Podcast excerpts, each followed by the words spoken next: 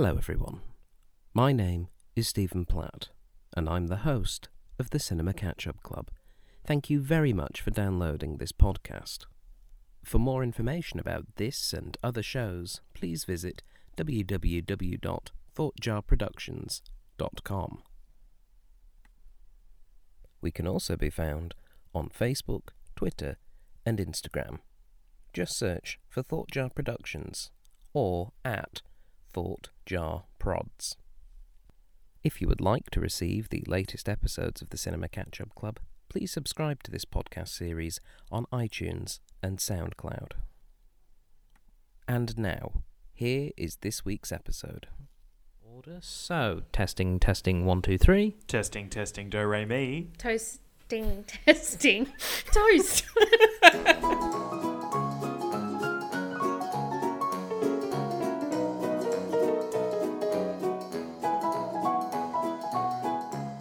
Hello, everybody, and welcome to the Cinema Catch Up Club. My name is Stephen Platt, and thank you very much for downloading. This week, we are reviewing one of the most important films in American film history, or at least from the 20th century. We're talking about The Godfather.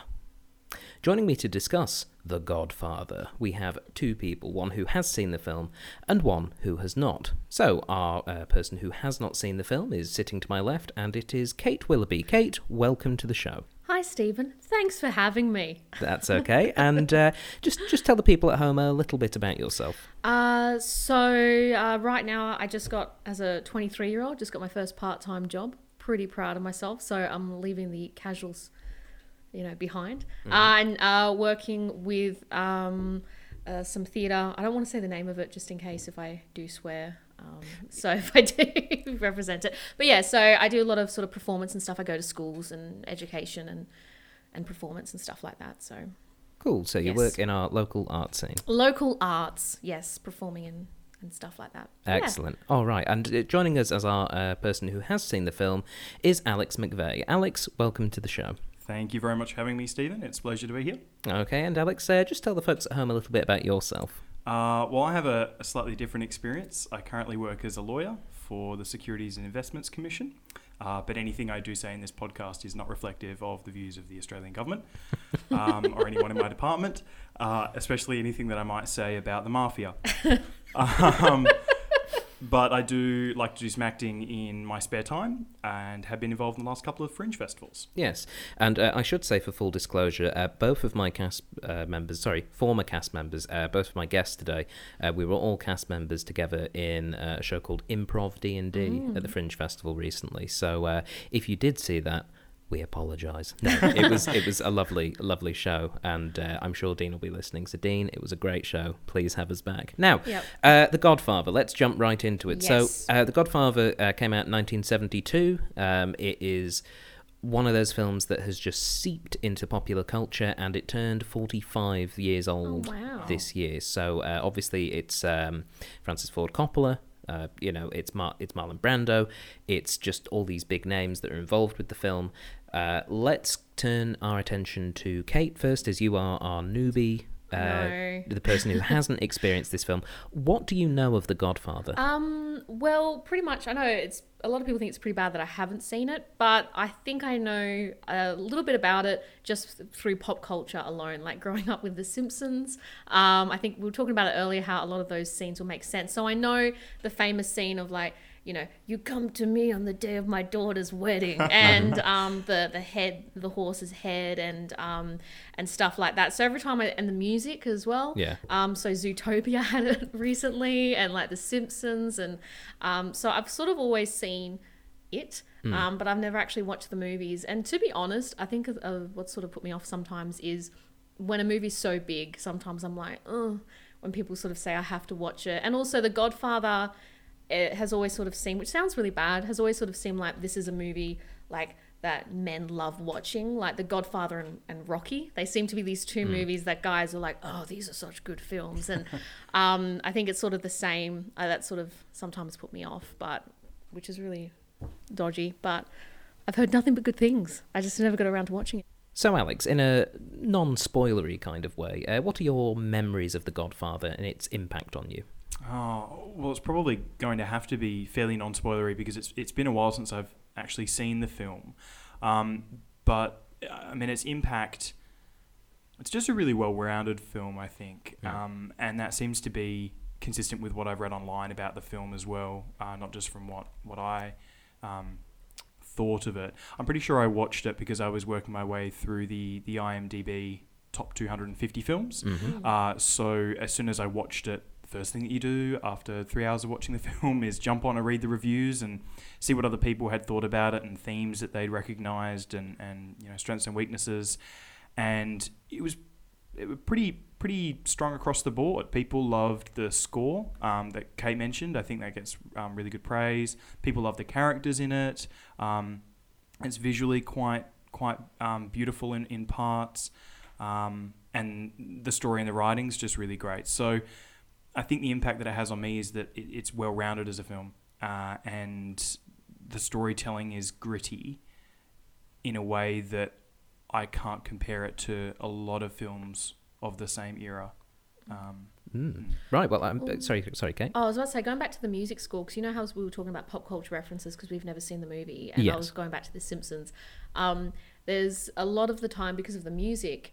Even if I didn't know what the specific pop culture reference was, I think there was a scene where Lisa had made um, had made friends with the head mobster's kid, and he eventually gets his own little mob. And the scene finishes with her standing outside and them closing the doors as he's playing with his cars. But they had the Godfather music playing, and even though I had no idea that this was referencing a scene, I was going, they must be referencing a scene Yeah, yeah. because it was doing this music and had been shot in such a particular way. So even the music alone and, and some of the shots, I think, without even sort of going back to how it was such iconic music, that you can sort of Yeah, absolutely. I Um, think I think it established the the sort of quintessential gangster Mm. film at that time. That's gangster with an ER, not with an A. yeah. Um, I don't I don't know any A films, um, but the gangster film, uh, Mm. and now, like you say, you can in any other sort of pop culture reference. Yeah. Um, the music, the shots a particular way.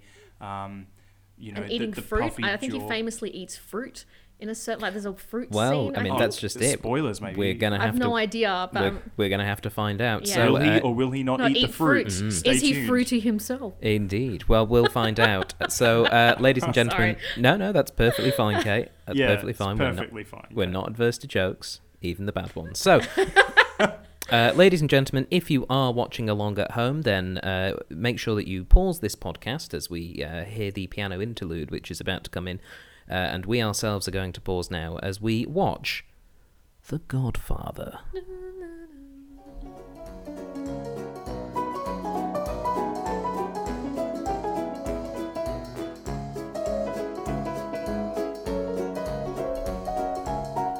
Okay, everybody, welcome back to our review of The Godfather. I am joined again by Alex Hello. and Kate. Hello. And yes, uh, boy, do we have a podcast that you can't refuse because that was that was a really incredible film, wasn't it, Kate? Oh my god. Oh my god. It was it was so good. Like it was it was so good. I can I it's one of those movies I've watched and I'm like, you know what? It definitely deserves the reason why people have watched and why it's such a considered classic. It was freaking amazing. Yeah. Mm, And Alex, of course, coming into this, uh, having seen it before, it, it still holds up to you. Oh, just and I think when you've only ever seen a film like that once before, obviously you pick up on a lot more the second time around. Um, I think one of the things that we we've tried not to talk too much about it, but one of the things that we talked about during it was um, who everyone was and how they all fit together. And I think I think it's so much easier to get your head around when you have a rough idea from the first time. So we, uh, you know, Steve and I were going to you constantly going, wait, who's that guy? And you, because you'd seen the film before, you're like, I've got more. I think if I watched it again, I would understand. It took me a lot longer to go. Oh, I remember who they're talking about. Yeah, yeah. Okay. Um, well, you were a lot more sort of back onto it. Um, And when you're thinking less about who people are, I think you can um, you get a better appreciation for how the other things fit together. Like like once you've already got that established, you don't have to think about it so much. You have got more energy to think about other things. yeah. Mm. Yes, so uh, just looking through some of the notes which I took, I didn't take very many, partly I, because I didn't. I, was enjoying it so much. yeah, Yeah, I, I was really enjoying it, and occasionally I'd go, "Oh, it's been almost an hour, and I've not written anything down." Yeah. Um, but at the beginning, uh, obviously, it opens with that very famous shot of uh, "You come to me on the day of my daughter's wedding." yeah, and which um, it wasn't worded exactly like that. So No. it's interesting that the how it's been remembered. Yeah. But that really interesting opening scene is that the origin of Bad Guys with Cats? Oh no, it's No? absolutely would it not. be James well, no. Bond? It yeah, was- Blofeld had a cat. Oh, hang on. Now I'm trying to think of the year. Blofeld was before it. Um, Blofeld was before it. oh, as well, uh, Doctor No as well. Yeah. I Yeah. think So Dr. No he had a cat. was Blofeld was briefly in Doctor No, I think behind a shutter shield, and so that was uh, that was 1962. Yeah, so yeah, and it I think we did have a cat in Okay. that. So Sorry, I'm, ig- I'm ignoring the entire James Bond franchise. Yeah. yeah, if, if you No, could not do that, yeah, that would but be. what Uh, was great, what was great is that I because I knew fun facts again because I'd never watched the film, but I knew fun facts. So I did know that that was apparently it said that was a stray cat. In the film, and um, Brando just picked it up and started playing. The most well-behaved stray. He put the cat on the table, and the cat was like, "Yeah, okay." Well, the cat was enjoying it so much Um, yeah. um, that uh, it, it was purring consistently. So they just had to keep running it and running it until they got like different takes where they couldn't hear the cat going purr in the background. So yeah, Yeah. it's it yeah, and uh, But I love that opening shot. Like I thought, I just it was the it was opening scene, yeah, the whole thing. The whole thing, how it opened up and it, it slowly went further back, and it straight away. We were talking about how you, you know, we're all sort of outsiders in this world, and very early on the film, they managed to. I love the fact that they explain to you what they're talking about, but not like they're not hitting you over the head. Hmm. I hate movies that are like, don't you know, because of A, B, and C. Like with this opening character, the the fact that he's like, if you came to me as a friend, you don't call me Godfather, you know, not Yeah. as respect. You're asking me to to kill somebody. yeah, it's Yeah. it's introducing And- the viewer yeah. to the rules of, of, of the Yeah, game. so you but, know but he's not in a way where it's like, I am the Godfather. Yeah. You must always call me Godfather. There's there's no there's no needless exposition in that in that first big family Mm. wedding scene, and I think the two people you really learn about the family through are the gentleman whose name I forget, the the, the first the guy in the, The opening mortician. shot, the mortician, Yeah. yeah. Um, and Kay, uh, Mm. Michael's girlfriend at the time, uh, Yeah. because they're both people who don't necessarily understand how it works, Mm. and Well, Kay's literally an outsider. You know, the Mm. fact that you know we as you know we sort of kept bringing it up the fact that she was an Italian um, uh, American, like so she literally was an outsider and div- she was the new girlfriend. Mm. She was coming in with the son that's come back from war, um, and she's not a part of that sort of. She wouldn't have grown up with it, knowing who the Godfather is. You know, I think she was from like New Hampshire or something like She that. was, so, yeah. so she was very much be. She was. I think she was very much meant to be like a wasp, like a very like. Um, and so it was good having someone not in it because then when she could say, "Oh, what does that mean?" You know, Mm. the first time when he says he gave him an offer they couldn't refuse. Oh, what does that mean? And And, then then, he Oh, let me explains. tell you, but he explains it, and it makes sense. And it doesn't. Again, it doesn't feel like they're looking at the audience going, "Now you know what this phrase means." He's explaining it to a somebody. And it made sense, and I think they yeah. worked with dialogue really well there, Hmm. um, of how to explain things without, you know, Certainly. Uh, just Yeah. to, just to backtrack slightly, um, just in case um, there are people unfamiliar, the terminology of wasp in the sense of that character. Oh, y- so uh, the uh, so the initials. Uh, so uh, the what? Oh do, god. do you want a hand? W? Yeah. stands for White, White Anglo-Saxon, Protestant. Yeah. Right. White Anglo-Saxon Protestant. Excellent, Yeah. because yeah, that is a term that comes up a lot. Uh, but there are some people who might not be familiar with it, and I just wanted to throw that out there. 'cause No, it's I don't been want a people long to movie. think she was a bee. She was a bee. She she wasn't she wasn't a bee. no, she wasn't. Um, yeah, sorry, it was a long movie. My brain's a bit. Um, no, well, it was, and but yeah, yeah, it was great. How long do you think that opening wedding sequence is? it felt long, but Hmm. at the same time, not boring. If that makes sense. Like it, it, it felt like a long scene. Did you time it? I did time it. Oh. I would guess around about the whole scene, Yeah. maybe of a three hour film, I'd go 35, 40 minutes. Yeah, it felt like it went for 15 minutes, but mm. I think it was longer. It was a just over 25 minutes. Right. Yeah. in that scene. And that's interesting because uh, for those who were listening last week to our uh, podcast about um, 2001 A Space Odyssey, Mm. that's pretty much bang on the same amount of time at the start of that film that you go without any spoken dialogue. Yeah. Because the opening 25 minutes shows like the origin of man, and we don't get any That's spoken as far as I went into that movie before Yeah. I turned it but I, I think it's interesting just like as a comparison Yeah, having having watched space odyssey essentially this time last week Mm. and then gone into this film and you go from a film which communicated everything without without words for the Yeah. first half to something which is you know an italian mafia family who are using so many words and so many different phrases and like words that mean other things like he made him an offer that he can't refuse oh what does that mean even though it's english words it's Yeah. like what did that what did that mean i just think that's a really interesting parallel and that wedding scene i think was a it was really so good. a really clever choice, I think, both in terms of the original book and in terms of the um, the the film to start there because your person who's being introduced to the world is being introduced at a wedding where everyone is essentially on display in uh, their social circles Mm. um, and even though it's like a sort of heightened emotional event i think it's a really good jumping in point for that story Yeah, it does. I mean, you had the FBI. You know, they were writing down all the number uh, the number plates in the cars Yeah. because obviously they want to know. They want to try and know who's who, who was at this wedding and stuff like that. So Hmm. you automatically, you know, Steve and I were going, okay, they're police, and then Hmm. someone was like FBI. I'm like, yeah, that makes sense. And so it it gave like little um, breadcrumbs, I suppose, of what the family was, Hmm. um, and giving it a little bit more sort of uh, insight to sort of the dynamics and stuff like that. And it Yeah. looked, re- and also the contrast again, that that dark room, and Mm. then going outside in this big bright sort of celebration. Mm. And I think that was the movie the whole way through.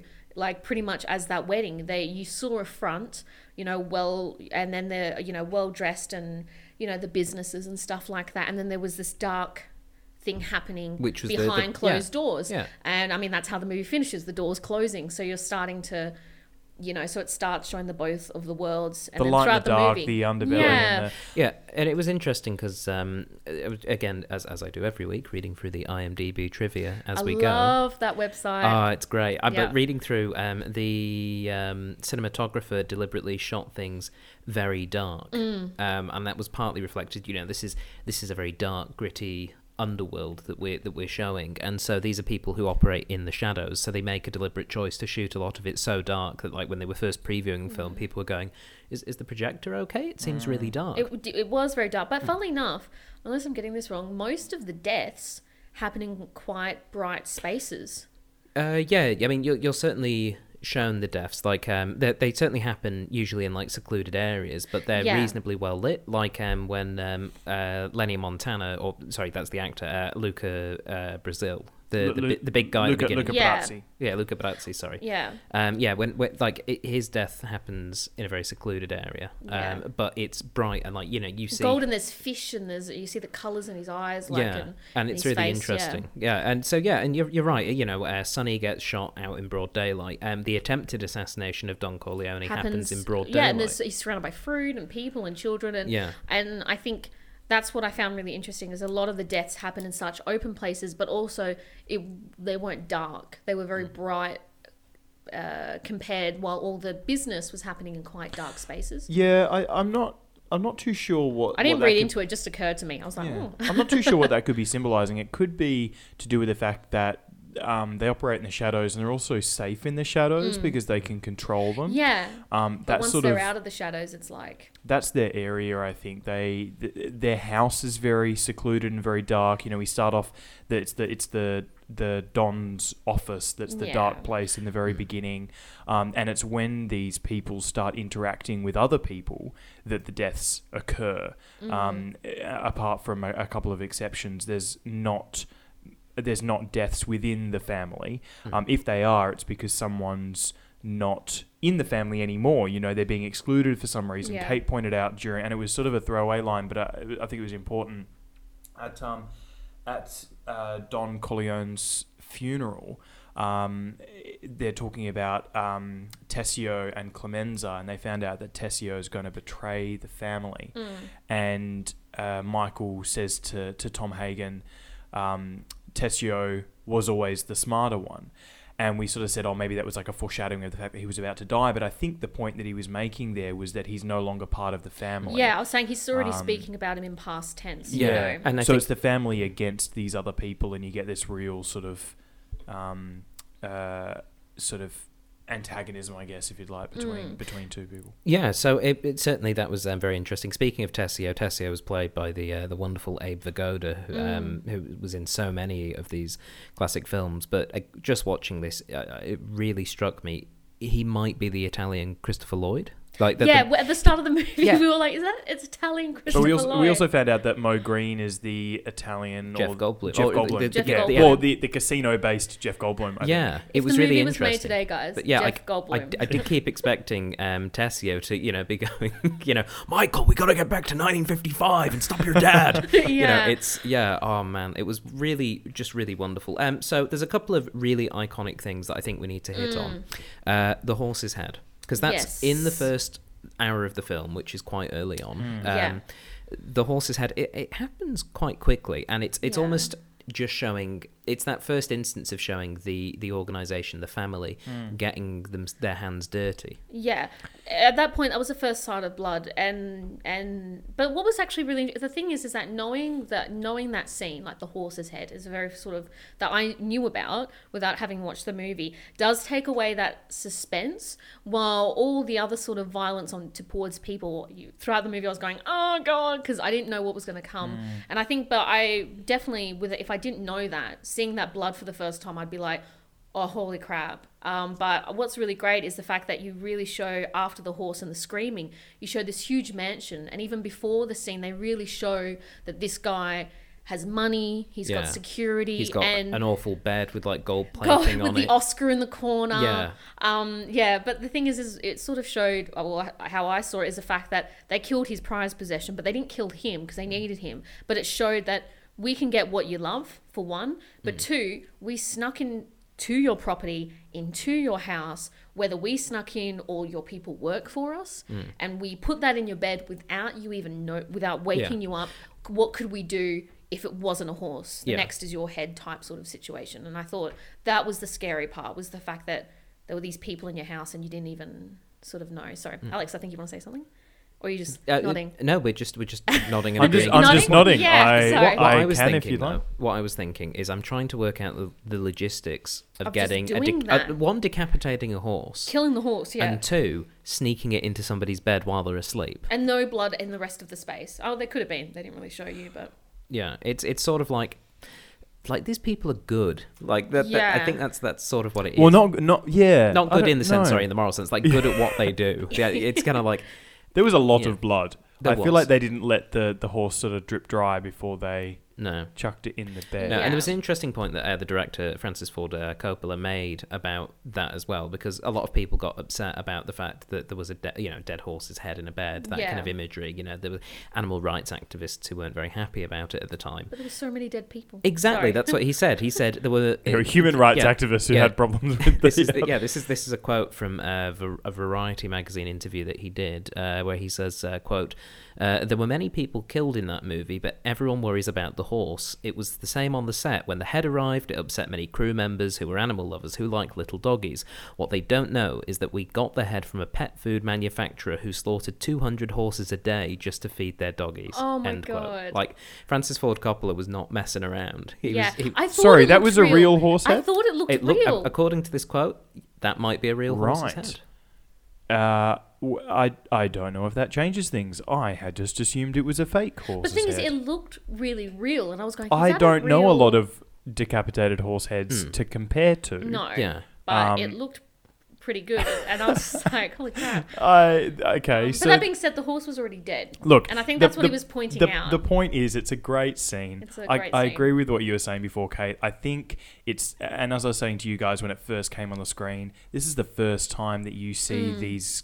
uh, this family, these guys in this light. Beforehand, everything's been quite All talk, sophisticated. yeah. It's been quite talky. Um, it's a, it's you know, it, it hasn't been violent. Mm. There's been tension established in other ways, but nothing's actually been followed through. The scene beforehand, you see Tom Hagen talking to Woltz and and sort of lightly leaning on him, and then Woltz reacts a bit strongly and goes, "Oh, you don't do this." And I think. As an audience member watching that, you go, "Oh, Woltz, that's a bit of a reaction. Like, why are you Yeah. reacting like that?" And then all of a sudden, reasonable, exactly. Like, how could you be accusing Tom Hagen of such horrible things? And then the horse head Mm. part happens, and you think, all right, okay, these guys They mean, business. Yeah. Hmm. And the whole way through the film, I think, even when you get down to, um, oh, which I know is spoilers, but the whole Well, the, thing's the covered in spoilers. is that But they when- should have watched it by now, guys. those that are listening. Well, yes, should have paused yeah. it I mean, they, they, they, they will have either watched it previously, Or they've have already seen paused it. it. to watch it, or don't care. or, or don't care and are just enjoying your conversation. Well, so fire away, Alex. Thank you. Welcome to the podcast.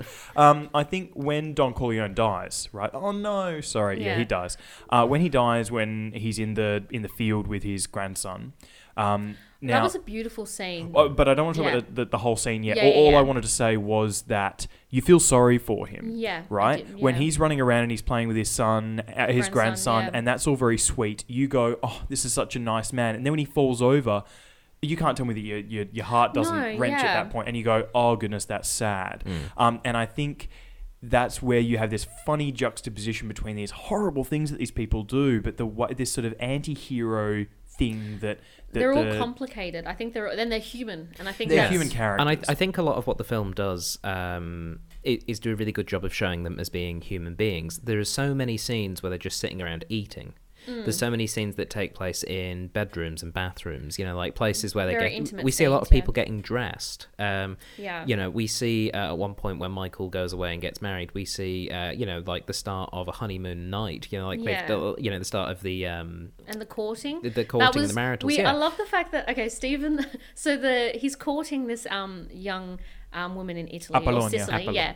Um, I, I just thought her name was Poloni, but and it's he- Apollonia, apparently. Um, and obviously, you know, he goes, look, out of respect, obviously the family will be there while I'm courting her. And the first scene, you know, they're on opposite, he hands her the necklace and there's all family around the lounge room. Second, they're split quite apart on opposite ends and she's wearing the necklace and she's showing that off. So it's like, yes, I am keen. And then the third one, they're, we're like, oh, okay, they've got a bit more intimate. They're allowed to walk and they're walking down a path. And Stephen's next to me. He's like, he goes, wouldn't it be hilarious? if I'm pretty sure I said that. old- I'm yeah. going to take Oh, claim like, of oh, this was it because you? you're giving Yeah. it to Was Stephen. it you? I thought it was, It was Stephen. very sorry. much me. So it's Sorry, Alex. we, we, we And do then- look and sound very similar. I but, thought yeah. someone Yeah, said it, for and those they said, listening at home, yeah. someone was like, "That would be very funny." It was you, yeah, and um, it, it was me. I was and- I was the funny one. and one. all Yep. of us agreed. And then literally after you said it, well, you've seen the movie. All the nonnas come on the. all the I nonnas didn't- come on the.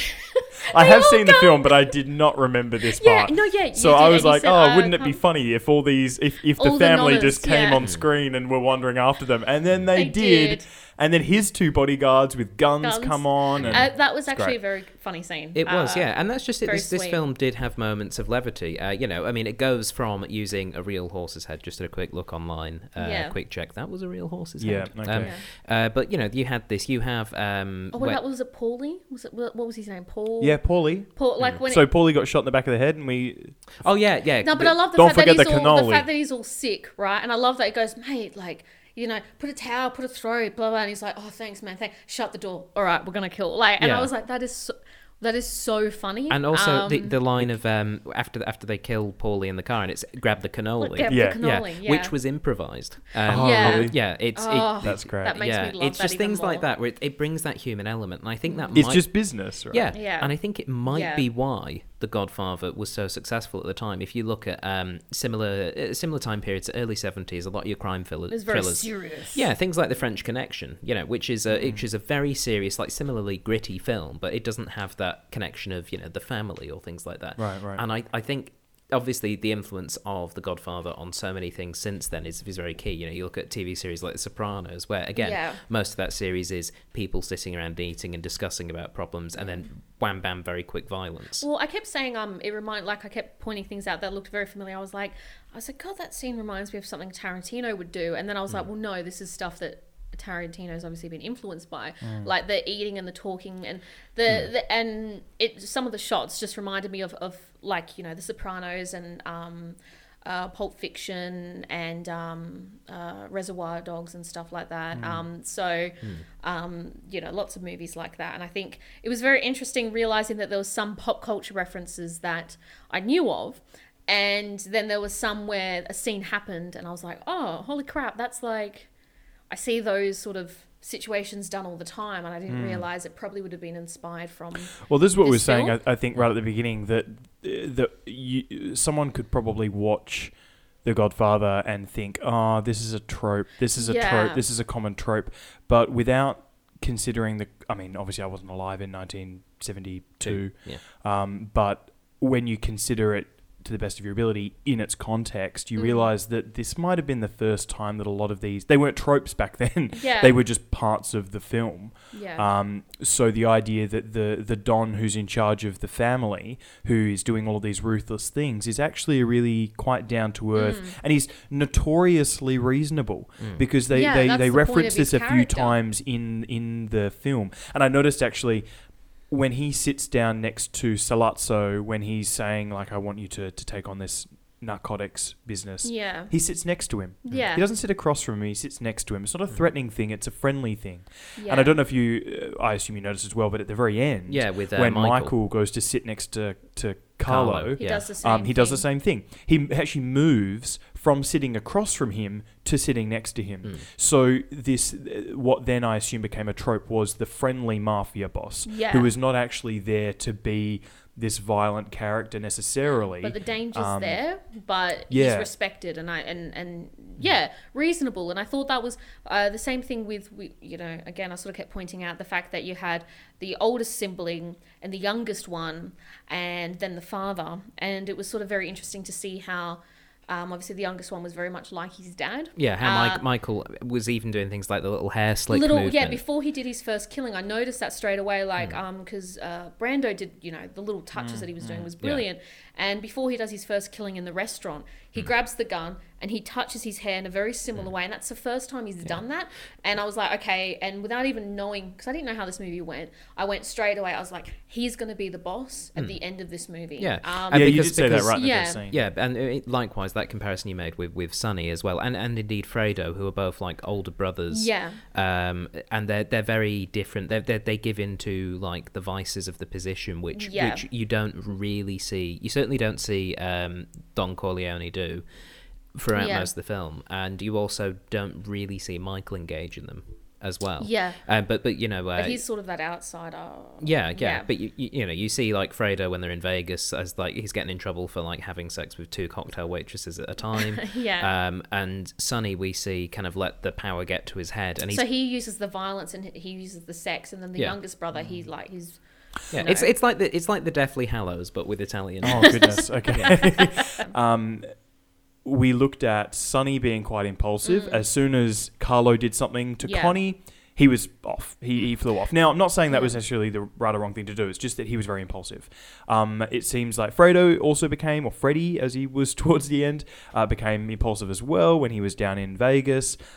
And I think we juxtapose this with with um, with the Don. Uh, Don Corleone is very measured, and as soon as Sonny dies and he gets that news, one of the first things he says is to, to Tom Hagen, "There will be no vengeance. Yeah. Um, I do not want any vengeance here." So well, the first for Sonny, inf- it was the opposite. He was Exactly. like, "We need vengeance straight away." yeah, so so much more impulsive there, and much more maybe emotionally driven rather than logically driven. Mm. Um, and I think it's interesting because Michael, when he comes up with the plan to um, to kill Sollozzo and McCluskey, the police Mm. chief or police officer, police chief, He I was, think he was he, the he chief was of the the chief. police. He was. That's why he had to leave. 'cause Yeah. he killed, You could you could killed the head argue of that police, that yeah. I mean that was kind of planned, but the coming up with it, with it was quite impulsive at the time. In that everyone else around the room thought that that was a bit much, but then towards the end, you get to that last sort of baptism Oh my um, god! scene when um, Michael has w- seems to be meticulously planned the assassination of all of the mob all the bosses and Moe oh. Greene, Yeah. um, and uh, has planned to take care of Tessio. Um, you see all of this being planned, and that's very measured because he's not even there. He's not Yeah. even doing any of it. So he just knows that yeah, the job after I leave this baptism, it's gonna Yeah. be done. So, Like, so the transition from being that sort of slightly Sonny and Fredo sort of impulsive maybe character, and like you say, definitely becomes. He, was probably always- quite like his father at the beginning, His father, but he was young. but he became more yeah. and more like his father. I think. I don't think he was completely like his father at the end. I still think he was a bit. Um, he was a bit serious, and he seemed to take Yeah. himself very seriously, whereas. I don't think the Don ever took himself that seriously, but I think that's probably why they set it up for part two. And also, we were looking Yeah. at um, the the Don uh, Vito in the latter part of his life. Mm. Um, you know, Yeah. he, he at a time He where wore a he would cardigan. Like yeah, Yeah. he was fe- he was looking at the little fishes with a cardigan, and I'm like, Mm. and I, I love that sort of I loved his interaction with animals. I love that you. I love that. That's a good. That's I think a great way of establishing that he's a he's actually got a friendly bone in his body Mm. because one of the first times you see him, he's cuddling that cat, and then later on when he is uh, more or less becoming consigliere to Michael, He's got the fish. he's got the fish. And then at the end, when he when he passes, he's playing with his grandson, and I Yeah. think it's you know it's sort of showing that kind of side to him. But you was talking, Stephen. so No, I was just yeah. going to throw in uh, just on top of uh, on top of all these uh, deaths and things like that. I think one of the things that really stands out is that oranges are the harbinger of death. yeah, I think I have seen blog where like I think throughout the whole apparently throughout the, the all the movies, oranges seem to be a, a Yeah. signifier well, you know, death. there's a there's a Sherlock Holmes story about that. Well, Yeah, so it may I'll- be a conversation for another day. Yes, but the thing is, I, I sort of realized the first time I was like, because I before we started the movie, I said, "Hey, oh, isn't there this famous scene where he's peeling an orange or whatever?" Yeah. But that might be in another movie. But Yeah, but it, it, it was Um, sort of famous in its own right for you know being like this. This is how this this great like criminal uh, mastermind died was. You know, farting around in an orchard with his grandson. And all of Yeah. a sudden, he just keels over because he's got, and he has an orange in his mouth. Yeah. Yeah, I think it's funny to use the phrase criminal mastermind as well when really he was a if if we called him a businessman, it wouldn't be as it wouldn't it wouldn't have that same impact. No, but, but it, but at the same time, that was how all the Corleones were perceived. Like you saw how the press Mm. was reporting, like um, you know, when he'd been shot, it was you know front page news. That's and then, true. And even when he like came home, much after much time had passed, and uh, he he's coming back and he's being uh, taken home. That's in the newspaper. It's not Mm. front page news, but it's still uh, uh, present. And you know, it's kind of like you know, the, I think public image was quite important in this one as well, as as I'm sure it was to to real life mobsters as well, and that the way they try to manipulate. Um, their their image, uh, just not only to each other but to the wider public as well. well, the fact that I. I, I sort of at the start of the movie, I thought, oh, he wants his younger son to join the business, and halfway through, I was like, oh no, actually, I don't think he really wanted him to be in it. And then at the end of the movie, he actually said, I, you know, I saw my son sort of doing this, but I saw you, you know, being the top, the real one pulling the strings, which that that freaking poster now with the um, you know, with the puppet strings makes Mm. so much more sense. uh, like throughout the movie, but um, like they're pulling strings. Mm. But he said, "I'm I imagined you as a senator or you know a governor." Governor, so yeah. he was he was he wasn't expecting him to be Mm. as involved in the family, and he expected him to go higher up, and um, you know, so it was sort of very interesting, like that image Mm. of you know we want to one day you know have people that are up there controlling it, not in a more ha ha ha way, but just in a well, if you um, get a bit of mwahaha, you know, kind of. but that's what I loved about when um his girlfriend when she goes, you know, your your people, you know, kill and murder people. And he goes, well, it's just my my dad's in this position that's like a, you know, like a politician or a such and such. He's like politicians and congressmen or presidents. They don't they don't get people killed. And he's like, nah, who's naive? And I we all laugh because I said that's like realistically though. Let's especially in that era, like and even you know today that stuff Oh, happens. on, on behalf of the government, I'm making no comment um, at all on on that. Yeah. Um, but we were talking about the media uh, just before, and just while we're on that topic, I just uh, very quickly uh, was thinking. There's actually very little media presence. I would have thought in this film. I was actually surprised. I'm um, I'm currently watching through Narcos. Um, I'm a little bit behind. I'm going through season one of Narcos right now, and the media is quite important. I appreciate that a lot of this is probably television, yeah. um, but media was quite important to do with the um, the reputation of Pablo Escobar and um, the sort of war on communism, war on drugs, and things like that in the in the eighties in America and and um, uh, and uh, South America. But in this film, we get a couple of newspaper headings, and, and that's sort of about it. In fact, the only public image we them. really see is through McCluskey, when we actually see how the, the public sort of, and maybe Kay to a certain extent, Michael's uh, girlfriend turned wife, yeah. um, we only really sort of see the general understanding of the mob through their eyes. Most of the other people are a part of the mob, I feel. Yeah, which I think was good. It was like an insider, like you're inside the mob, you weren't on the outside. But also, they do reference the fact they're like, you know, we know a few, like they pretty much own like a few of the newspapers and the police and the um, and judges and stuff like that. So it is referenced quite a lot. They're like, we can make these articles and we can change. Yeah. No, Hmm. Notice that they said that, and then never, no one ever went before a judge. They never actually got put into a But they- position yeah, where they needed to show off but, that like, Don they Corleone. that all But the in time, three and I love hours, they could only do so much, I guess. Yeah. There was so much plot to get so through. much dialogue, Um, and I but like we said when we had to Google it, they mentioned the death of you know this son, this son, and this Oh, apparently son, Bruno and we- Tattaglia just yeah, died off screen, And Yeah. and we we had to find out about it. it in one line. Yeah. and Yeah, then somebody comes in and goes, "Oh yeah, we got Bruno Tattaglia's son at 4 a.m." and that's all that it's meant. And then Yeah. later on, there's this whole conversation that's about, oh, you've lost a son and I've lost a son. And we say, well, when did he lose a son? we did, we slept through that bit. What what happened? Yeah. Uh, And and we had was to look it was- up to yeah. double check that he ha- had in fact lost a son off screen. Which um, can I just say with like Brando, he did such a good job. Even though the the only issue is that because I've known you know like I love going you know on IMDb and stuff like that, and um, the things that where the story was is that a lot of the time Brando apparently. Um, they had to have the scripts sometimes taped to people during standing scenes Yeah, and on stuff like that. and things on like that. placards. Why was that? um, Because he couldn't remember his lines, or he didn't bother learning them, or whatever. Because he was a method actor. Um, well, hey, his method works. No, the thing is, he gave a brilliant performance Because it was but- amazing. but there was some times where knowing that yeah. I could see some scenes where I was like, God, you're not seeing his eyes a lot. But it was because he was doing the dramatic, I'm looking down, but he's reading his lines, Okay, you yeah, know. because I, but I, I, I, to be honest, I knew that, but uh, coming into this, but that didn't cross my mind at all. there was I- only a few yeah. times that, and once you I got didn't into notice the it in the film, to be honest. I didn't know it was a thing. Yeah. So maybe I wasn't he did a brilliant for it. performance. Yeah, I'm not well, I mean, denying he- that, he- but it's interesting Yeah. me Yeah. going, was that a character trait or was Mm. that him looking down? But he do, he he he does it like that funeral, like him mourning his son and stuff like that. It was brilliant. I was Mm. Like, Brando. That's why job. you get Brando. That's why you and, get Brando, And yeah. you know, that, that that was you know what he won the Oscar for. Mm. Um, and you know he's he's accumulatively he's in the film for much less time. Yeah, than, which um, when when he got shot and yeah. I thought he had died, I went, "Holy crap! Are you kidding me? I thought he was going to be in the whole freaking film." Yeah, and uh, but it's Um, you interesting know. that he was nominated for and indeed won the best uh, uh, best actor. Did he get uh, supporting award. actor? No. Uh, uh, what's Did he his get face? lead? He Al, Al, no, he got lead. Uh, Al Pacino um, was only nominated for supporting actor, despite being in much more of the film. Yeah, And no, so it he have just been didn't go. Al Pacino just didn't go to the Oscars That's he so, so, mad. Yeah, that's so mad. Al Pacino should have been nominated for best actor. Well, see, this is the this is the point that I and made, Brando and I think been. Well, they both should have been nominated for supporting. Sorry, keep going. Yeah.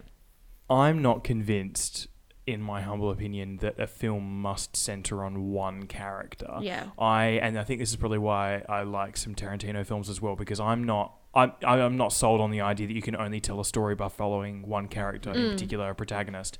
Um, and I think I like this film because arguably, I think if you had to pick a protagonist, I probably would have gone with Michael. Yeah. But it's called The Godfather. Everything is around Don Vito, and he does he he progresses the story quite a lot. Yeah, the reasons things happen is because of him. But you could know, also view the film as like the, the the film is called The Godfather because it's about the position, and we have two people that are in that position, one at the beginning and one at the end, Right, and we see that transition. Yeah. Yeah. Um, I can under, certainly understand why Al Pacino would be pretty I'd be cross I'd be pissed because he did such a great job. yeah, and he's Um, in so much more of the film as well. I think that Al Pacino's still alive, right? Yeah. oh yeah, yes. Okay, well then I'm not going to just I'm not going to because he might listen to this, so I'm not going to say that he was wrong in not going to the Oscars. But I would think that if you're nominated, you would go. But I guess uh, the Oscars are all political anyway, aren't Yeah, they? they are. So they would have gone because it was Brando, uh, and he did such a he. Look, did Al Pacino did an job. incredible job. We, Yeah. we pointed that out several times during Several the film. times. Kate was saying not only is he more attractive than she thought he was, Yeah. but also that he was um, he, he was delivering lines in a in a way that was much more nuanced than maybe Nuance some what he the, does now. The thing is, is that I've only seen Al Pacino now.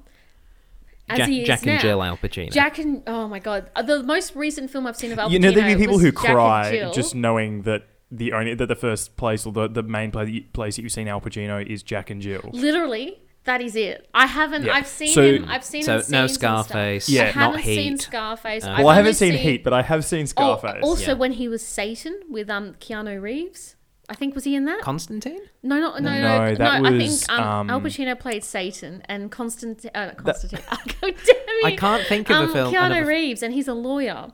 And I oh, thought, you're talking about um, Devil's that him? Advocate. Devil's Advocate. I've seen him. In Oh, and he was the devil he in that. He played the devil. He was quite good in that. He did a brilliant job of that. But the thing is, is that when I think of Al Pacino, I think of this old short guy, and he of- goes hooah, Yeah. hooah, and I was just like, God, he's a freaking, you know, sc- you're Hmm. sc- trying to hold my swearing. Um, he's a bloody idiot. And Yeah. watching him in this, I was like, okay, one, yeah, he's attractive, and I was like, two, holy crap, he's a brilliant actor. Yeah. But I feel like him and Robert De Niro have just, oh, you know, They- you know, Batman when it's just like, Yeah, you either you either die young or live long enough to see yourself become a very poor actor in their seventies. Yeah, that's, yeah, that's, that's a, it's a that's the line. classic Batman quote. Um, Um, and I feel like that's he was. They were all so great, and it was weird watching actors and going. God, that looks so familiar. Well, and yeah, then it's you like Di- going, oh, Diane oh, Keaton. Diane Keaton. I was like, I was like, when does Diane Keaton get in? Everyone's like, she's been in this scene a couple of times, and She's it's literally in the first scene, Kate. She's literally I know, there. and I didn't realize it's very interesting watching for me old films where they, you know, you've gone backwards in time. You're mm. seeing them mm. as an old. I only envision Diane Keaton as an older person, and So, so, yeah. we've hit on Diane Keaton, which I think is a really good time to hit on the role of women in this film Ugh, yeah. because Sorry, sorry. What women? this is going to be a very quiet section of the podcast, I think, because there's not going to be much that we can say. I, No, yeah, I, I, yeah. like it's. I think it's really interesting that um, obviously you're looking at a film which is set in like the from the late 1940s to mm, probably the late 50s to early 60s, Yeah. and in a time period uh, where obviously there weren't a huge amount of women involved in organized crime in terms of the mafia. Like traditionally, it was extremely masculine. It was all about and being a man. there were women, but they the- weren't. They yeah. were the few. There were women, but yeah. they were very much portrayed in this film as uh, possessions, almost. Yeah. As you know, essentially like um, you know th- things to.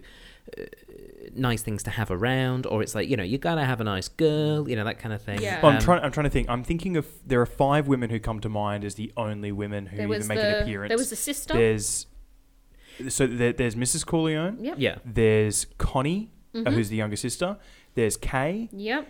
There's That um, Apollonia. A- Apollonia, Apollonia. and there's the nurse yeah. in the hospital when they Mm. get there, who has all of two lines saying that you know you can't move that. Mm. You Uh, can't even and I- see her face. No, you don't. I don't No, think you yeah, even do. No. Yeah. I don't. I I, don't. think, no, I think there's one shot when they're moving the bed that you see her face Yeah. like, properly. yeah. But they probably only had a nurse there because it would only make sense for a nurse to be there. But in terms of the the, it, it's funny because when when Michael sees Apollonia for the first time, It's, it The- looks like the- love at first sight, which is really sweet. yep, Yeah. the guy who's standing next to him says, "In these parts, women are more dangerous than shotguns." Right? Yeah. Cool line. That would have been great to explore a little bit. Yeah. Apollonia is not dangerous in the slightest. Mm. In fact, she gets blown up fairly Yeah. shortly after. Yeah. none of the other women actually seem to be that dangerous. Unfortunately, Connie.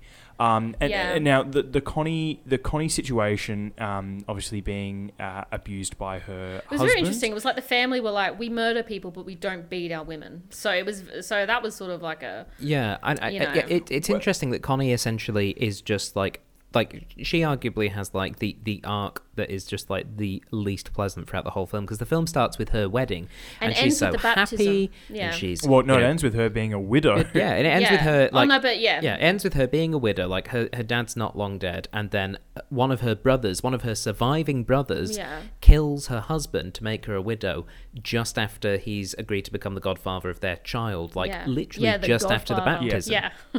And what's really unfortunate, I think, for for that character is that they weren't interested at that time, and I'm sure that was a, a choice that was made somewhere higher up. But they weren't interested in developing her character in any No. way. Really, they didn't give her any particular dialogue. In fact, She was just very the two- waily, and it made me ha- uh, find her very annoying. And I was like, well, no, she's allowed to be, Mm-hmm. You know. But uh, uh, like viewing it as as obviously uh, a woman, Kate. And, Yes, uh, thank you. Yes, I, I recognise these things. Um, but you said you said before that you you'd sort of n- you'd never watched the film because you you saw it very much as a man's film. Uh, yeah, I like a. I think there's always, you know, I said a bit when we weren't recording was um I had someone at, you know, a friend of mine when I said I'd never watched Rocky, and he was like, "Oh my god, you've never watched Rocky? That's like saying you've never watched The Godfather." And then I was like, "I've never seen The Godfather." Was this man Sylvester Stallone just out of interest, or was it like another Italian American yeah, man? no, it wasn't. But the thing is, it was one of those where uh, a lot of people seem when I hear, you know, my. You, you know, I've had a lot of men in my family or guys that I've sort of known. They've always sort of those are the movies, or there's always been that in films where guys are talking when they mention The Godfather, like you know, or, or the Rocky. They always mention those two movies. Hmm. Like that's the movie where men cry watching, or it's a very like. T- and I was like, oh okay. So hmm. I'd never really watched it because you know, for me, it never seemed a movie that people had offered to me. Yeah. And then when I sat down and I started watching the movie, early on I was like, yep, there are literally no it's very much a a man film in the sense of actors, hmm. story, um, and stuff like that. So I can definitely understand why men have fallen in love with this film. It's a, it's an awesome film. I think it's interesting as know. well because the film, I think, is a real exploration of masculine identity. yeah, And definitely. in, in terms of like uh, not all masculine identity, I think it's No. very much a, a subset. Like you know, this very concentrated in this Italian American uh, community. yeah. Um, but you know, th- th- there is a lot of discussion about how to be a man, how to be tough. You know, a lot of um, y- Yeah. You know, like like even like little things, like when he's out the front of the hospital with um, Enzo, who's who'd come to bring the Don flowers. yeah, he was and so he- sweet. And yeah. and he's telling him like, you know, put your hand in your pocket, like you've got a gun, and it'll be all right. You know, kind of being like, just just look tough, and they'll move on. You know, that kind of thing. And he was shaking afterwards, and he didn't see any violence, but the thought of him being in that situation, that character's Yeah. hands were shaking and stuff like Fun, that. fun and- fact, according to IMDb, um, that that was that actor's first scene, and he was acting opposite Al Pacino. That's why he was shaking, oh, and so they worked it in as him being so nervous. cute. But, Sorry. but but no, but yeah, um, it, I think it's interesting in that on the one hand, it is a really interesting exploration of like male identity, Mm. particularly like that last scene between um, Vito and Michael, where um, he's he's warning him about you know someone's going to betray you, and you know they Vito talks about some of his regrets about you know being a father. He asks specifically about his son. He doesn't ask about his wife. He asks about his son. yeah. And I think that's really interesting just looking at that sort of male through line in the film. Yeah. Which, on the one hand, is really interesting, but on the other hand, you're right that, that there are no um, really key female protagonists. Yeah. Um, there's very little that happens where a female character drives the plot, and often they are they are just used as either objects or devices within the plot. Sonny gets killed because they trick him into thinking, well, his sister does actually get beaten, Yeah. but they do the beating to make him go out in a rage. Yeah. So yeah, I- I think it's really interesting. Alex, did you have any points? Um, what? Not not anything to add. I, Okay, I, I don't think on that point. I think I'll let I'll let Kate field those questions on on that. But I do think that masculinity is definitely one of the strongest themes in the film, Mm. uh, and I think I know that's quite a privileged position to be in, but I can relate to some of the not the not so much the mafia killing, um, but I can relate to some of the issues that are put in there about masculinity. Yeah. Um, I actually I find it interesting the the conversation at the end between Vito and Michael. I think he does actually ask how his wife or how, how his marriage is going rather than how his wife is. Yeah, but it, it's never phrased as being about like the the women The- the, the, specifically. person, right? It's always like it, it, it's the marriage. It's like how is this thing that is very much related to you? It's But very what was much great from is that Michael's he, perspective. it sort of, I think it sort of showed that he was like, I, you know, I'm happy with my marriage and I love my wife. Yeah. And he was, and his in a way, Michael seemed to be more him. caring about He the was wife. a lot more caring about his Yeah. wife, and that same thing he offered. You know, his brother. You know, he offered him all these women in Las Vegas, Mm. and he was like, "Mm, "No, I've got business to do." But also, he sort of is that character where it feels like I don't think he would be that person. I think there are some Um, of those themes that could have could have been the focus of the film, uh, and I think probably for time constraints they weren't because there was already so much in there. Yeah. In that you could have had a bit more development of of Michael's you know growing respect for women rather than you know he courts Apollonia in a very particular way. yeah, Arguably, that's more out of respect for the father than it is necessarily for the daughter. But uh, but you can make an argument either way. I think. The other thing I, I was actually thinking is that this would be a very very interesting film told from the perspective of Kay Mm. being an Mm. outsider. Uh, at the beginning, it, it's almost set up that it's going to be Michael and Kay sort of looking Story, into yeah. this, uh, and then it doesn't really go through with that. But that last shot of Kay sort of being blocked out, can you imagine how much more poignant that would be if most of the film Kay had been set up as the protagonist Mm. and Yeah. looking into this this family? Uh, She wasn't there for about a year, or even No, longer than that. Really, yeah. um, she was gone for a large portion of the film in the middle. Well, I thought what was very interesting was that she was always an outsider, and even not only as the the fact that you know she's literally an outsider, sort of in that sort of Italian American family, but she's also the wife of the Godfather. But she sort of knows she's sort of left to be kept. Um, out of it, even in, when they were dating, he Yeah. was like, "You need to get far away." He always wanted that separation, but I think out of respect, same thing. It was weird. He was like, you know, I'll let you ask about my business this one time, and then still lied to her mm. face about it because I think that's what would keep their relationship to an mm. extent stronger. You And- know, she can't yeah. know about it because I've got my family and I've got business, and he really you sort of need that separation. You need to be locked out of this business, um, so we can have this yeah, and, and th- the last shot of the film, just to reinforce that point, is literally The door the mob shutting the door yeah, closing her on out. her Yeah. because you know, um, i you know, it's like you cannot access this part of your husband's life, Yeah, which is very interesting. and it was the start I, of it. I, yeah. I, I'd be really interested to know um, both of your opinion on the development of Michael as a character when you consider how he starts being sort of Mm. He's sitting very- sitting next to Kay and, and having that conversation. Um, he seems like an outsider very much himself, and obviously the way that it ends between the two of them. And I was curious to know whether you both think the transition of Michael from one to the other, or just the, the character arc over the course of the film, do you think that's like fast or slow? Do you think it makes sense and it's like it's it, it develops gradually and sort of logically, or do you think it jumps at any point? Because I, I was sort of thinking about this throughout the film, and I was curious to see what, what you might think. I thought it was a very good. I mean, the, you couldn't make the movie any longer. I thought it was a very um, his character transition. Like literally, he comes in. It's an Italian American family wedding, big wedding, family affair. He's in his army uniform, and even the movie starts out with this guy going, "I went to the police first. You know, I wanted to be an American, a proper American. I didn't want to get involved." With the family, so to speak, um, and then all of a sudden, the shot of his youngest boy, he's coming back from the war. He's in the military, so he's he's the American. He's got you know he's got the wasp girl you know he's sort of like he is the outsider um, but then that tra- but he loved his family but you could sort of tell when he was explaining it to her he wasn't necessarily happy about it. I don't think he ever planned of being in it. Yeah. and so did his brothers. You know they called him a civilian. No he's a civilian he'll be fine. Yeah. um, and there was always that separation but the the moment that it sort of changed was first you know when his dad you know he thought his dad had died or was dying and then he went to visit him as a son. Um, and when he realized you know these people are going to come and kill him when he realized that there was no one protecting him and everything. And i once there was no protection he took on that role. And that was that really lovely scene with with you know father and son where he like really took he's like i'm gonna do this for you.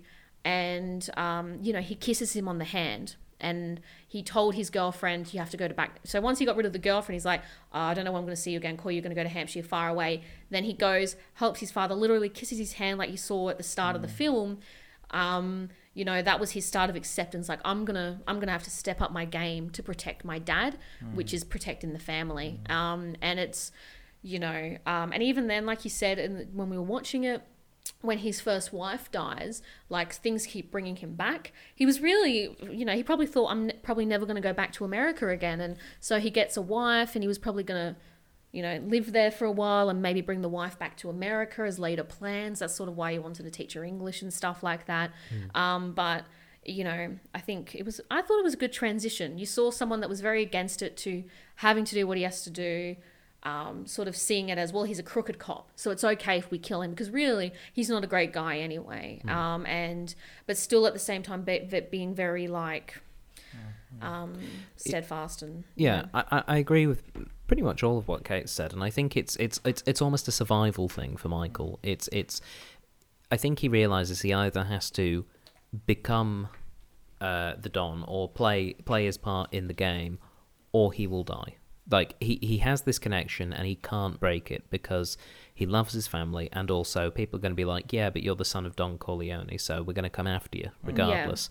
And I think knowing that that made that decision maybe slightly easier for him in mm. that it's like I have to do this or I'll die. Yeah. And Yeah. so I, I, I sort of feel it's it, it is interesting, but there, there did also seem to be you know sort of a a willingness to take on that role. Like you don't get the sense that he's doing this reluctantly. You do No. get this slight feeling, as opposed to his father Vito, that he's actually kind of enjoying some of this. Like you know, like Yeah. That's yeah, yeah. I, I, that's- think I think there is he was talking about how he wanted to go legitimate and then but in the end you're like yeah. There's definitely you? an I element. think you're just going to Las Vegas and still being not legitimate. yeah, you there is definitely an element of him being like, um, you know, he, he wouldn't have been expecting this. He would have been expecting one of his older brothers to have become the Don after uh, his father passed. Uh, but he's ended up with, with the keys to the sweet shop. Yeah. And there is more and more of him becoming a bit of a tyrant towards the end of the film. Uh, yeah, towards the end, yeah, definitely. He was sort of losing that. But but also part of that is that he's the Don. He has to be a bit of a tyrant, and particularly when you decide to take out the heads of the five, like the five families. Yeah. Um, you you really have to go all in. Yeah, well, the thing is, is that that was that point where he was finally, because even then, when you know, when his dad goes, "I'm semi-retired," and even after his dad had died, really, um, will be leading up to his death, nobody was really taking him seriously. They all kept, you know, considering him as the baby brother, or kept trying to go back to, you know, the, you know, to the Godfather, um, you know, um, and I think everyone just saw him as sort of this baby, um, the younger brother, and um, and I think that sort of this sort of showed we're going to do a clean slate, which is funny because remember the guy when he was doing his first shooting, he's like, sometimes you need this clean slate. It happens every five or ten years, and what Clemenza, happens? I think, said that. yeah, and then what happens is nearly what is it after that shootout? He goes away. Then he's got a baby. He's got a kid. That kid's about you know three or four, so it's been about another Yeah. five or six years have passed, and he cleans the slate completely, and like and so. Um, I thought that was yeah very interesting, but yeah, the only time you saw burst out violence was at the end Yeah, when he gets slammed frustrated. his hand, he gets frustrated. But um, uh, you know, he was very. I think again, Pacino like. I was like, holy crap, he's so good. Just his eyes, like you could see, he was so calm, but you could tell that there was danger in his eyes when he was sort of angry and, and stuff like that. But unlike his brother, he didn't lose it. He didn't follow those. He sort of sat and he thought about it, and he sort of got that from his Yeah. from his dad. And I think you know, yeah, he did such a good job. So um, ultimately, though, Mm. um, did you enjoy the film, Kate? I really, really did. I would want to watch the other ones. I've heard one of them's terrible. That would be Um, three. Is I that believe. three? I I've believe. heard well, Godfather. terrible. Godfather I, I haven't Two. seen two or three. Godfather Two is, I think, the only sequel to have ever won uh, Best Picture. Okay, Oscar. because I know one was one had the director's daughter, and she was the one that was killed, and apparently she was a terrible actress, and it was a bad. Again, I've only, I've never watched it. Maybe that's number three. I'm not too Mm, sure. But yeah, uh, num- number three is the one that people go, uh, you can probably skip it. Yeah. Um, But but overall, I, I suppose um, we we've been trying to score the films that we've been watching out of ten, whilst being aware that movies are subjective and you can't necessarily put a numerical value on them. But give it a go. Uh, what do you think uh, out of Um, ten for The Godfather? I'd give it a good like, um, I'd give it a good seven to eight, probably eight maybe. Um, it was a really good movie. I think it's very dialogue heavy. Again, sometimes I got lost if I didn't have Alex here, me occasionally going. I felt like my mother. Who's that? Alex going. Oh, I felt Um, I felt like a horrible parent turning around to Stephen and Kate, and they'd ask a question. I said, "Well, if you stop talking, you'd hear it." Yeah. Um, the thing is, that it is very dialogue heavy, uh, but not boring dialogue heavy. So, Hmm. but I would have to tell people if you're not into you feeling the tension, which we didn't even get around to talking about that tension. Oh, Oh, we can talk about it now. um, sorry, I was just um, the tension throughout the film did s- su- such a They good did an job. amazing job of building I tension. thought when a scene, I was like, this person's gonna get killed. This person, and Alex is going, Kate, no, and um, but the way that they build it, um, other than I knew the dead horse part, um, and but every other scene, I didn't know who was gonna get taken next, and you could feel in that tension that you don't really get in a lot of films anymore because they mm. take their time, um, and even though you were talking about the start of it before we even went inside that how gritty it was and it mm. wasn't gritty as in you know oh this is so dark and brooding but it was it was mm. gritty because um in the sense that you felt that tension throughout the whole thing. Like And sometimes I it was music, sometimes it was shots. It was yeah when i heard that really music varied. every time that music came i was like oh someone's gonna die um There's an orange. Oh no. oh look there's someone in the back seat you're gonna die. yeah, yeah. die Don't don't get in a car with someone in the Someone in the back back seat. seat, Is what we've learned. Yeah. Um, or if there's if there's cannoli involved, Yeah. just Cannoli, don't Just don't keep pull people up. oranges Yeah. if you're a horse yeah um no but there was really good tension so i think you need that you needed the movie to be three hours if it wasn't i don't think it would have been the classic that it is now and that being said i unfortunately think a movie of couldn't be made today with that time hmm. really i mean i think the avengers and stuff they were pretty long but I think two and a half hours is the most people give movies now maximum, and it has to be a blockbuster. Yeah. Like you know Jurassic World, whatever. Like they have to know it's going to sell. Well, I think The Godfather, it's very there's so much going on, yet nothing's happening, and Th- there's there's also know, not a set formula, I think, in this film. The Yeah. film ebbs and flows, Mm. and there's So plots and subplots And- and that everywhere. could be the whole partly- movie's a giant subplot. I Yeah, love and it. it, it could be because partly it's based on a book as well. Yeah. and, Yeah, and, and yeah. the book is is you know potentially written in a very different style to where you would do a traditional screenplay. Yeah. But I think that's why I don't find it's funny because even going back to re- to watch this a second time, I, I was thinking, oh, three hours, three hours, three hours. But when you watch it, for me personally, it doesn't feel, doesn't feel like like three a three hour film. It doesn't No. feel any longer than a normal film because the way that it's been made. It, gives you all right you really need to pay attention here you really need to whatever and then there are some physical bits or there are some bits that aren't as important you get a really long section of spousal abuse unfortunately Yeah. but that's not very dialogue heavy so that can sort of happen and it, and it breaks up some of the dialogue and yeah. and I think that's why it's a marathon not a sprint Yeah. when you're watching So it. I think if you're not if you're not a fan of those, I don't know if you would enjoy The Godfather. To Hmm. be honest, if you're not a fan of of that, um, but I really enjoyed it. Um, I think again, probably um, if I'd watched it when I was maybe 15 or something, I don't think I would have enjoyed it. I think it's definitely a movie that I sort of had to be a bit older to sort of really enjoy and appreciate. So I think if you like that, if you like gangster films like The Sopranos, if you if you like Tarantino films, you know, I think you you'll enjoy this as well. And um, you know, yeah, so about eight for me. Yeah. Okay, Alex, do you have a score out of ten? Oh, this is so difficult. Um, because it really depends on the type of film and the. I don't. They're all just. Are they better or worse? They're all just different. I- I'll, I'll go with a 9 Mhm. but that's also on the proviso that I don't know if I could give out a 10 to any film. Really, Yeah. I'm. I, I'm not comfortable in giving top marks to to something until I've sat down and really, really thought it through.